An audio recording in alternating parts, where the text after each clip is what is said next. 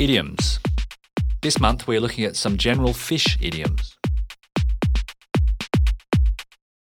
There are plenty more fish in the sea. There are lots of other men or women to go out with. Something people say to someone who has just split up with a girlfriend or boyfriend. Oh, don't worry about Jim, there's plenty more fish in the sea. Fish for compliments. To try to make someone say good things about you, often by criticising yourself. Do I look fat in this dress?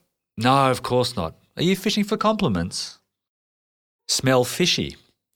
If a situation or an explanation smells fishy, you think that someone is being dishonest. Jim's version of events smells a bit fishy to me. I think he was the one who did it. Fish for information. To try to obtain information. How much does Bob earn each year? Why? Are you fishing for information? Be another kettle of fish. If you say that something or someone is another kettle of fish, you're saying that it or he or she is completely different. I've driven a scooter before, but riding on that 600cc motorbike was a completely different kettle of fish.